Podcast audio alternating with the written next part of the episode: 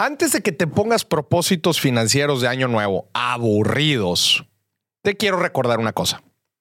A los seres humanos nos gustan los juegos, los retos. Eso nos mantiene motivados, nos mantiene enganchados.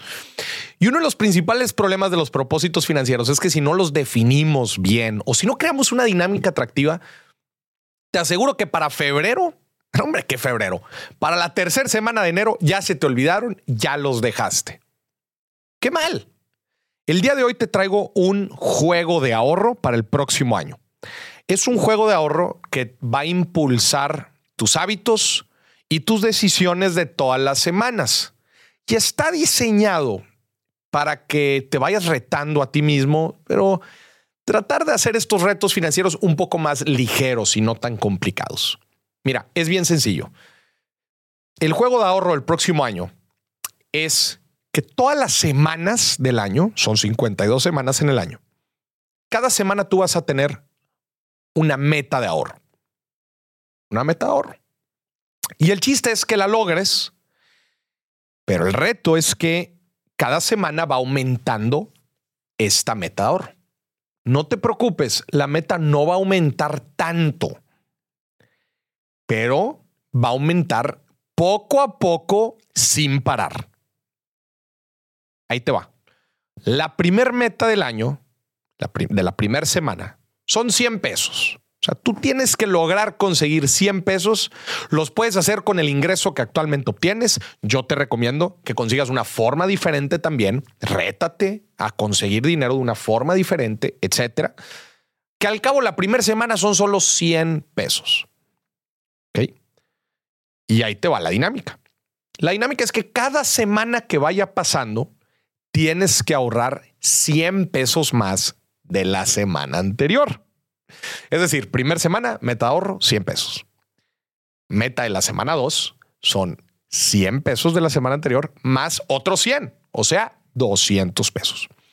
La semana 3, 300 pesos. Semana 4, 400 pesos. Semana 5, 500 pesos y así sucesivamente hasta llegar a la semana 52. Como te podrás imaginar, en las últimas semanas vas a estar ahorrando varios miles de pesos a la semana. Yo sé que suena complicado, pero escucha, ya para las últimas semanas del año, ya pasaron muchas semanas, lo que significa que tuviste mucho tiempo para generar otras fuentes de ingreso e ir generando cada vez más dinero. Los cambios son paulatinos, son pequeños, pero son constantes. Si tú sigues este ejercicio todas las semanas, sin parar, le vas aumentando 100 pesos a cada meta de ahorro semanal, vas a terminar el año con más de 130 mil pesos. Que mira, úsalos para lo que quieras. Úsalos para irte de viaje, para los regalos de las próximas navidades, para lo que tú quieras. En verdad, dátelo.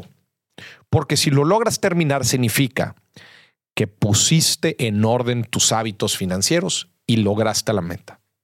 Lo importante no es, no son estos primeros 130 mil pesos. Lo importante es esos hábitos que lograste establecer en tu vida y que hacia adelante te ayudarán para muchas otras decisiones financieras. Este apenas es el, solamente es el primer paso. Entonces piensa en ese objetivo, piensa qué harías con los 130 mil pesos y disciplínate todas las semanas para lograr este ahorro constante vas a ver que el hecho de que está aumentando paulatinamente otra vez te va a permitir a ti, pues a ver, para empezar, preguntarte, ¿qué hice la semana pasada para conseguir el dinero? ¿Y qué puedo hacer esta semana para ganar un poquito más de lo que hice la semana pasada? Y así sucesivamente. Abre la mente. Trata de salirte de la caja fuera del ingreso que actualmente estás percibiendo. ¿Qué otras cosas pudieras hacer? No sé, desde vender cosas que ya no utilices hasta poner un negocio extra eh, en tu tiempo libre.